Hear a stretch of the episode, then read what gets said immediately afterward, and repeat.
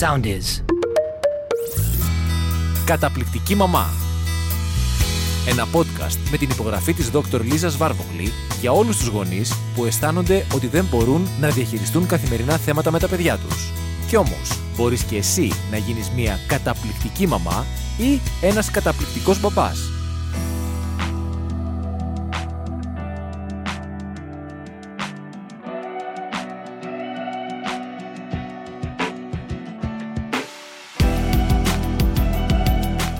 Γεια σας, είμαι η Λίζα Βάρβογλη, ψυχολόγος ψυχοθεραπεύτρια και θα μιλήσουμε για ένα θέμα που αφορά πολλά μικρά και πιο μεγάλα και ακόμα πιο μεγάλα παιδιά και μαζί μας έχουμε τη Λίλιαν Ζησοπούλου που είναι εκπαιδευτικός. Καλησπέρα Λίλιαν.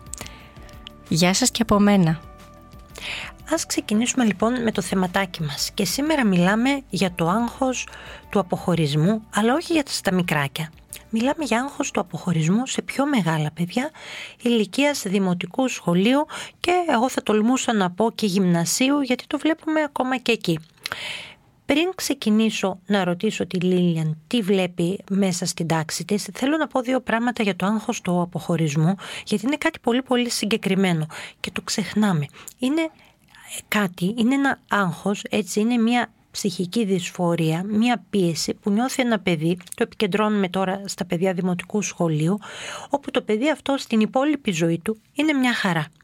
Όταν όμως έρθει η ώρα να αποχωριστεί το γονιό του, είτε τη μαμά είτε τον μπαμπά, είτε και τους δύο, π.χ. για να πάει στο σχολείο ή ακόμα ακόμα για να πάει να παίξει σε ένα φιλικό σπίτι, τότε αρχίζει αυτό το παιδάκι και δυσφορεί.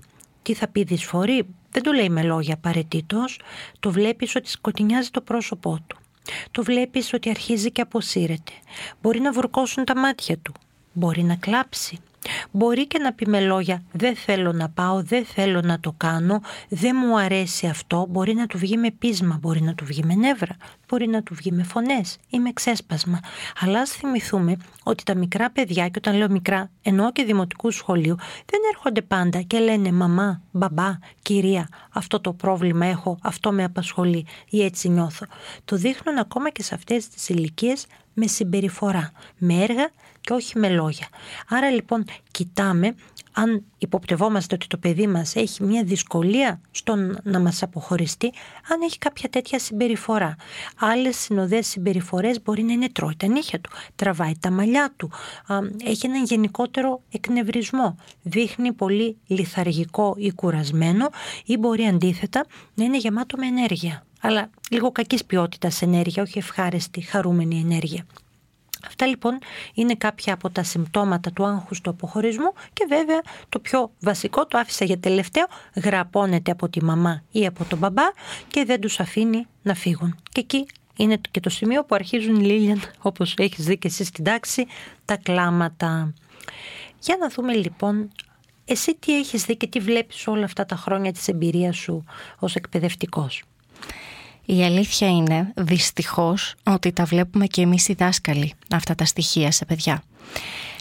Και το περίεργο τα τελευταία χρόνια είναι ότι δεν τα βλέπουμε τόσο έντονα σε παιδιά πρώτης δημοτικού που τα περιμένουμε εν μέρη, αλλά σε παιδιά λίγο μεγαλύτερα, τρίτης, τετάρτης δημοτικού, που ίσως μας κάνει και λίγο εντύπωση σε αυτές τις ηλικίες, γιατί θεωρούμε ότι τα παιδιά έχουν εξοικειωθεί πλέον με το περιβάλλον του σχολείου, είναι μεγαλύτερα, γνωρίζουν τους συμμαθητές τους και θεωρούμε ότι βρίσκονται σε ένα οικείο περιβάλλον και το γνωρίζουν αυτό. Και σε ένα ασφαλές περιβάλλον φυσικά. Ε, Παρ' όλα αυτά βλέπουμε τέτοιες συμπεριφορές. Ε, εγώ αυτό που θα ήθελα να πω είναι να μην ξεχνάμε ποτέ, γιατί τίνουμε μεγάλη να το ξεχνάμε και είναι αναμενόμενο, ότι πολλές φορές τα παιδιά μπορεί να νιώθουν αυτή τη δυσφορία, αλλά επειδή δεν ξέρουν πώς να μας το εκφράσουν με λόγια, γιατί είναι παιδιά στο κάτω-κάτω, το μόνο, ε, ο μόνος τρόπος που έχουν για να μας το δείξουν είναι η συμπεριφορά τους. Οπότε ναι, πρέπει να δίνουμε σημασία σε αυτές τις συμπεριφορές και οι δάσκαλοι και προπάντων οι γονείς. Ναι. Προσωπικά έχω δει παιδάκι το οποίο έρχεται μέχρι έξω από την πόρτα του σχολείου και με το που φτάνει στα κάγκελα ξεκινάει τα κλάματα. Σε κάποιες περιπτώσεις το έχω δει με τα ίδια μου τα μάτια να τρέμει και να μην θέλει να αποχωριστεί τη μαμά του. Ενώ αν ε, επειδή έχει τύχει να είμαι μαζί του. Αν είμαι μαζί του και περάσουμε μαζί την πόρτα του σχολείου και το καθησυχάσω ότι θα περάσουμε μια όμορφη μέρα μαζί, το υπόλοιπο της μέρας κυλάει καλά. Και αυτό είναι που μου κάνει εμένα εντύπωση.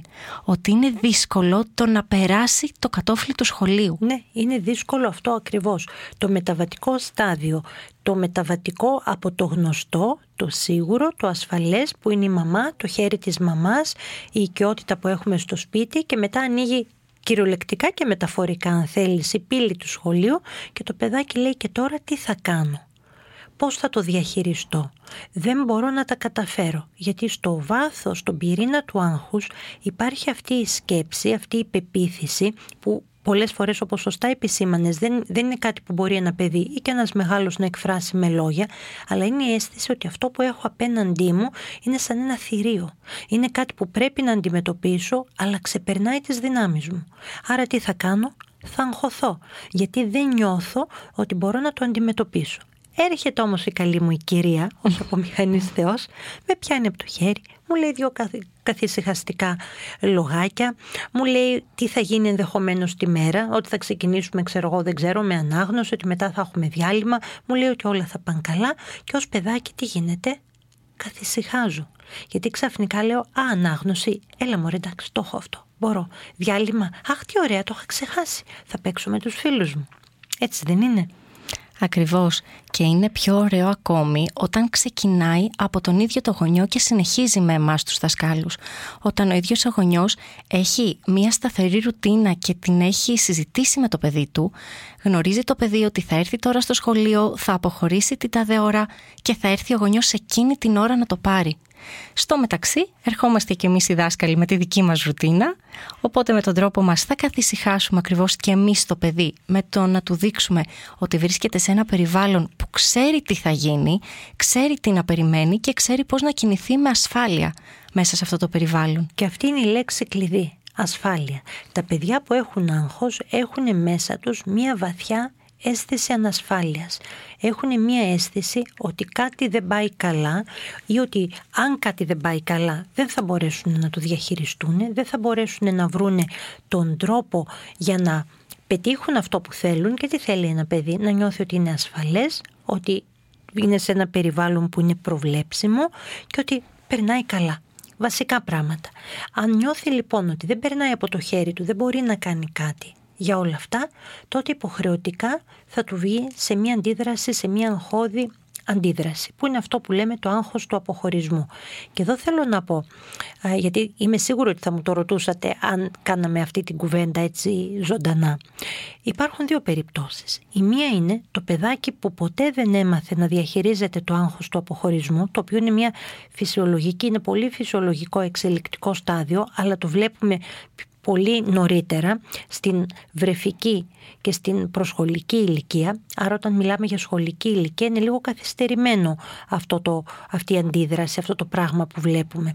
Άρα λοιπόν είναι ένα παιδάκι που είτε ποτέ δεν έμαθε να αποχωρίζεται τους γονείς του, είτε το είχε μάθει το είχε κατακτήσει και όπως είπες Λίλιαν ξαφνικά στην τρίτη δημοτικού, στην τετάρτη δημοτικού ενώ όλα πήγαιναν καλά ξαφνικά γίνεται αυτό το, το μπαμ και λέει το παιδί αρνούμε να πάω στο σχολείο ή φτάνει στο σχολείο και λέει μαμά μη φύγεις, μαμά έλα μαζί μου, μαμά που θα πας, τι θα κάνεις; Και αν δεν μπορώ να έρθω σε επαφή μαζί σου και να σε βρω και να σου μιλήσω τι θα γίνει.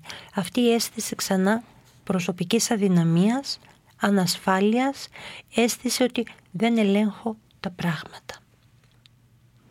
Και εκεί έρχεται το σχολείο. Ναι. Έρχεται το σχολείο που πρέπει σε συνεργασία με το γονιό πάντα, γιατί κανείς δεν μπορεί να πορευθεί ολοκληρωμένα μόνος του. Χρειαζόμαστε και τα δύο μέρη ε, για να ε, βοηθήσουμε τα παιδιά να νιώσουν, να νιώσουν την ασφάλεια που χρειάζεται, να έχει συζητήσει ο γονιός με το παιδί ότι αν νιώσει κάποια στιγμή αυτό το συνέστημα της δυσφορίας να μπορέσει να το συζητήσει με τη δασκάλα του, με κάποιο άλλο εκπαιδευτικό με τον οποίο εμπιστεύεται για να μπορέσει να το συζητήσει μαζί του, να το ηρεμήσει, να συζητήσουν τι μπορεί να το ενοχλεί εκείνη τη στιγμή γιατί μπορεί να είναι και κάποιο μεμονωμένο περιστατικό που πιθανόν να δημιουργεί αυτή τη δυσφορία στο παιδάκι Και σε περίπτωση που συνεχίζει για μεγάλο χρονικό διάστημα ή έχει κάποια σχετική ένταση αυτό το στρες που βιώνει το παιδί εκείνη την ώρα, να ξέρει το παιδί ότι μπορεί ένας ενήλικας να ειδοποιήσει τη μαμά ή τον παπά ώστε να μιλήσουν στο τηλέφωνο ή ακόμα και να έρθει στο σχολείο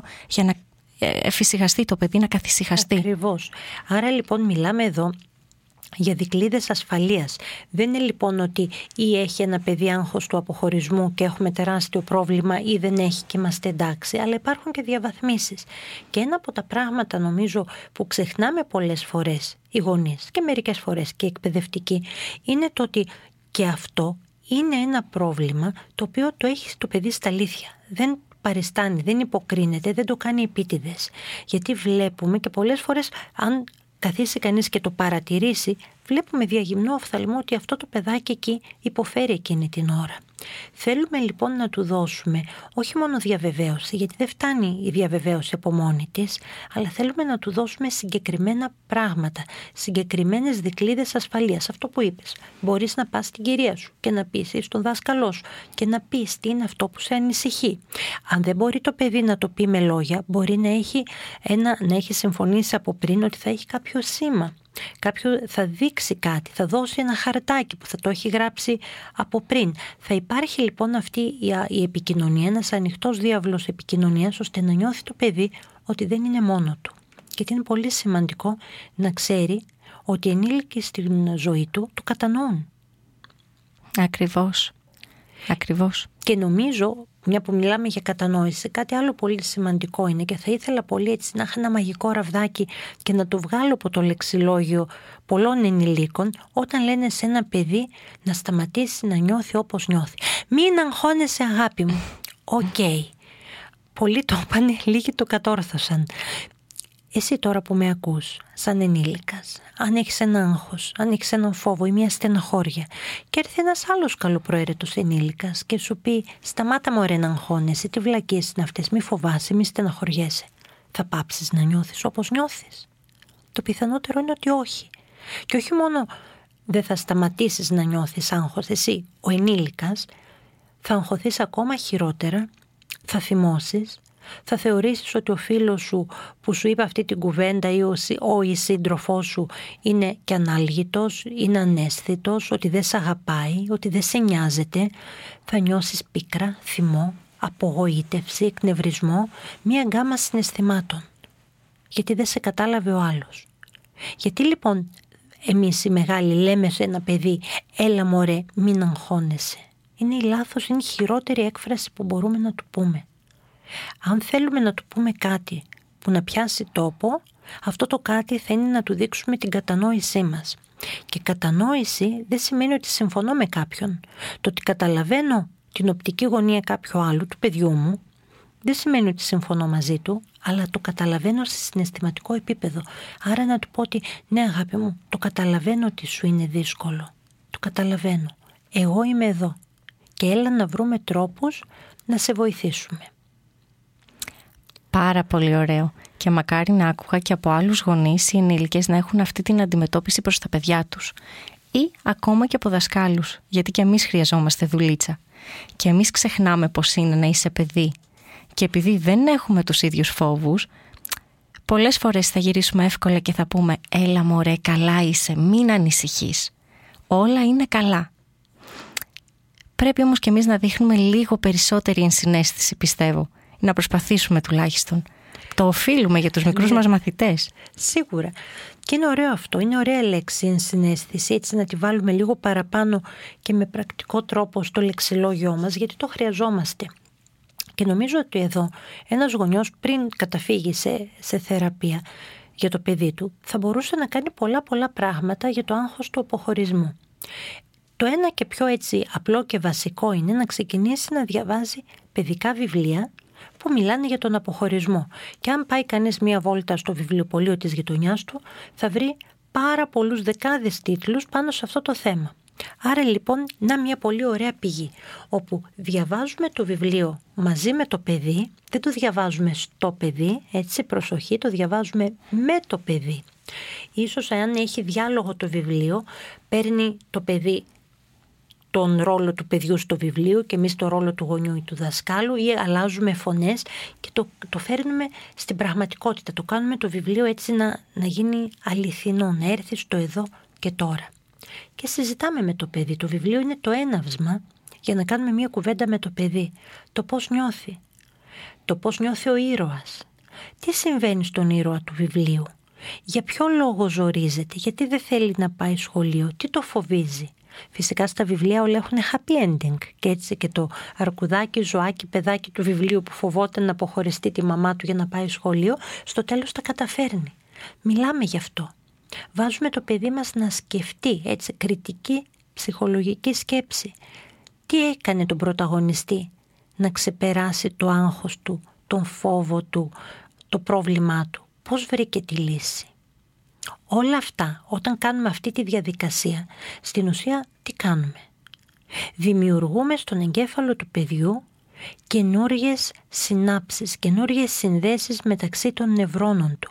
Το πάμε το παιδί αυτό μέσω της σκέψης, μέσω των μονοπατιών της σκέψης να σκεφτεί κάτι διαφορετικό, με διαφορετικό τρόπο και αυτό δημιουργεί ένα καινούριο δίκτυο σκέψης που ξεκολλάει λίγο από το παλιό δίκτυο, από τη στεναχώρια του δεν μπορώ να φύγω, δεν μπορώ να αποχωριστώ τους γονείς μου, δεν μπορώ να πάω στο σχολείο, τελεία. Και το μετατοπίζουμε λίγο αυτό το μονοπάτι σκέψης, το μου είναι μεν δύσκολο, αλλά να γνωρίζω ότι υπάρχουν και κάποιες λύσεις, ότι υπάρχουν τρόποι να το διαχειριστούμε, αυτό το πράγμα. Και εδώ Λίλιαν θα ήθελα να μου πεις τι έχεις δει εσύ να δουλεύει μέσα στην τάξη; Ή τι έχεις κάνει εσύ, τι έχεις δει να δουλεύει; Και να... Αρχικά θα ήθελα να πω ότι αυτό θα μπορούσε να αποτελέσει μια πάρα πολύ ωραία ιδέα συνεργασίας μεταξύ γονιού και εκπαιδευτικου για μία ακόμη φορά. Βέβαια.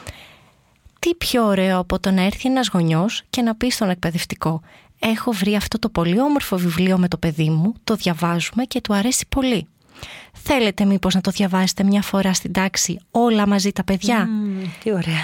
Και πόσα συναισθήματα και πόσες διαφορετικές αντιδράσεις θα δούμε διαβάζοντας ένα τέτοιο βιβλίο στην τάξη; Τα παιδιά θα δουν ότι πιθανόν και φίλοι τους να νιώθουν αντίστοιχα. Πιθανόν και φίλοι τους να έχουν τις ίδιες ανησυχίες, τους ίδιους φόβους, τα ίδια άγχη. Και είναι ένας πολύ ωραίος τρόπος για να κατανοήσουν ότι δεν είναι αυτό το παιδάκι που νιώθει διαφορετικά το περίεργο. Αλλά μάλλον όλα τα παιδιά νιώθουν κάπως έτσι. Ακριβώς. Και είναι θέμα διαβάθμισης, όπως λες. Γιατί όλα τα παιδιά λίγο πολύ θα προτιμούσαν να είναι με το γονιό από το, σε αυτές τις ηλικίες, από το να μην είναι. Ή όταν είναι σε μια πιο δύσκολη, πιο έτσι κατάσταση που τους δίνει μια, μια πρόκληση, όπως είναι το σχολείο, που έχει και τα δύσκολα κομμάτια του. Μπορεί να ήθελαν και αυτά τα, και άλλα παιδιά να είναι με το γονιό, να κάτσουν σπίτι, να τον έχουν δίπλα όταν γράφουν, ξέρω εγώ, τεστ. Δεν ξέρω, ή πρέπει να, να πούνε φωναχτά την ιστορία και να απαντήσουν ερωτήσεις. Εννοείται αυτό. Αλλά μπορούμε να βοηθήσουμε λοιπόν όταν ομαλοποιούμε ένα συνέστημα και λέμε στο παιδί αυτό που είπες ότι ξέρεις κάτι είναι φυσιολογικό αυτό που νιώθεις αλλά έλα να σε βοηθήσω να νιώσεις λίγο καλύτερα να βρούμε άλλους τρόπους. Και ένας από τους τρόπους, έτσι τους πιο κλασικούς, και το ξεχνάμε αυτό, είναι το μεταβατικό αντικείμενο. Το αντικείμενο λοιπόν, το αγαπημένο παιχνίδι, αντικείμενο, οτιδήποτε μπορεί να είναι αυτό, που ένα παιδί φέρνει στο σχολείο. Εδώ βέβαια ξέρω ότι μπορεί να προσκρούσουμε σε λίγο θέματα του τι επιτρέπεται εντός εισαγωγικών και τι απαγορεύεται πάλι εντός εισαγωγικών να φέρει ένας μαθητής στο σχολείο. Σωστά. Νομίζω Εν μέρη ναι, αλλά νομίζω ότι με λίγο καλή θέληση και συζήτηση για να έχει ενημερωθεί από νωρίτερο εκπαιδευτικός τη σημασία και την αξία ενός τέτοιου αντικειμένου για το παιδί, ότι θα το βοηθήσει να νιώσει ασφάλεια, να νιώσει ότι μονίμως είναι σε επαφή με κάτι πολύ οικείο δικό του και ότι μέσα από αυτό θα διευκολυνθεί και το ίδιο το παιδί και η όλη μαθησιακή διαδικασία στο σχολείο, πιστεύω ότι με λίγο καλή θέληση όλοι μπορούμε να τα καταφέρουμε. και οι δάσκαλοι να επιτρέψουμε φυσικά και κάποια τέτοια αντικείμενα, μικροαντικείμενα συνήθως στις τάξεις μας. Ναι. Εφόσον βέβαια δεν γίνεται, μια παρένθεση εδώ, κατάχρηση του αντικειμένου, το παιδάκι δεν θα δείξει ποτέ στα άλλα παιδιά κοίτα να δεις τι φέρνω εγώ μαζί μου και τι δεν έχεις εσύ. Δεν συνηθίζεται από τα παιδιά να έχουν αυτή την αντίδραση όταν έχουν ένα πολύ δικό τους αντικειμενο Οπότε είναι κάτι που πιστεύω ότι δεν χρειάζεται να μας ανησυχεί ως δασκάλους ότι θα το αντιμετωπίσουμε στην πορεία. Ακριβώς. Είναι κάτι πολύ δικό τους, το κρατάνε για αυτούς ίσως άντε και να το μοιραστούν με ένα πολύ κοντινό τους φίλο και συνήθως είναι μέχρι εκεί. Ναι. Δεν συνεχίζει παραπέρα. Οπότε, ναι με το παιδί νιώθει ασφάλεια γιατί έχει κάτι δικό του μαζί, που νιώθει ότι είναι σε επαφή με την οικογένειά του και με το σπίτι του, αλλά από την άλλη ο δάσκαλος νιώθει και ασφαλής ότι δεν θα δημιουργηθεί γκρίνια, ε, διαταραχή στην τάξη εξαιτίας ενός ξένου αντικειμένου που έχει επιτραπεί σε αυτό το παιδί και όχι ίσως σε κάποια άλλα. Ναι, και γι' αυτό είναι και ένα έτσι ωραίο σημείο εδώ να πούμε ότι και η επιλογή του αντικειμένου αυτού παίζει ρόλο. Δηλαδή είναι κάτι στο οποίο μπορεί να επενδύσει ο γονιός λίγο χρόνο, να πάει με το παιδί και να διαλέξει είτε ένα οποιοδήποτε αντικείμενο που απλώς αρέσει το παιδί, είτε ένα αντικείμενο που μπορεί να είναι συμβολικό. Κάτι λοιπόν που συμβολίζει για το παιδί την οικογένεια, την ασφάλεια, τη θαλπορή, τη σιγουριά, οτιδήποτε είναι αυτό. Το βαφτίζουν λοιπόν οι γονείς και το παιδί μεταβατικό αντικείμενο ή ο φίλος μου ή η βοήθειά μου ή το τυχερό μου τάδε πραγματάκι ή οτιδήποτε. Του δίνουν λοιπόν ένα όνομα, μπορεί να το προσωποποιήσουν αν είναι κάποιο αρκουδάκι, κουκλάκι, κάτι τέτοιο και δίνουν λοιπόν στο παιδί μία δυνατότητα να νιώθει ότι έχει αυτό το μεταβατικό αντικείμενο, αυτή τη σύνδεση ανάμεσα στο σπίτι και το σχολείο που θα το βοηθήσει σιγά σιγά να μαλακώσει το άγχος του αποχωρισμού και να γίνει πιο ομαλή η μετάβασή του στο σχολείο. Και εδώ θα πρέπει απλώς να πω και να θυμίσω ότι όπως όλα τα ωραία πράγματα, είτε λέγεται αυτό κάνω δίαιτα και χάνω κιλά, είτε κάνω γυμναστική και βάζω μυϊκή μάζα, είτε μαθαίνω δεν ξέρω κινέζικα ή πιάνω και μαθαίνω κάτι, όσο καλή θέληση και να έχουμε, όσο ικανοί και να είμαστε, δεν το πετυχαίνουμε με την πρώτη προσπάθεια από τη μία στιγμή στην άλλη. Και αντίστοιχα λοιπόν και όταν δουλεύουμε καταστάσεις όπως το άγχος του αποχωρισμού ή οποιοδήποτε είδος άγχους στα παιδιά θα πρέπει να αφήσουμε ένα εύλογο χρονικό διάστημα για να δούμε και κάποιο αποτέλεσμα. Χωρίς να αποκαρδιωθούμε, χωρίς να στεναχωρεθούμε και κυρίως, και το τονίζω αυτό το κυρίως, χωρίς να κάνουμε το παιδί να νιώθει ότι υστερεί, χωρίς να το κάνουμε να νιώθει ντροπή για τον εαυτό του, χωρίς να το μειώσουμε, αλλά με απόλυτο σεβασμό στην προσωπικότητά του και την προσπάθεια που κάνει. Με στήριξη, με κατανόηση, με αγάπη, όπως είπες Λίλιαν με συνέστηση, μπορούμε να πετύχουμε πολύ περισσότερα πράγματα από ότι με τιμωρία, με φωνή, με ντρόπιασμα και το καθεξής. Συμφωνώ απόλυτα. Πολύ ωραία λοιπόν και νομίζω ότι έχω μερικές ιδέες για καινούργια επεισόδια γιατί είπαμε πράγματα που, που νομίζω θίγουν και άλλα βαθιά θέματα οπότε θα τα πιάσουμε σε μια επόμενη συζήτηση. Φανταστικά. Καλή συνέχεια σε όλους. Καλή σας συνέχεια.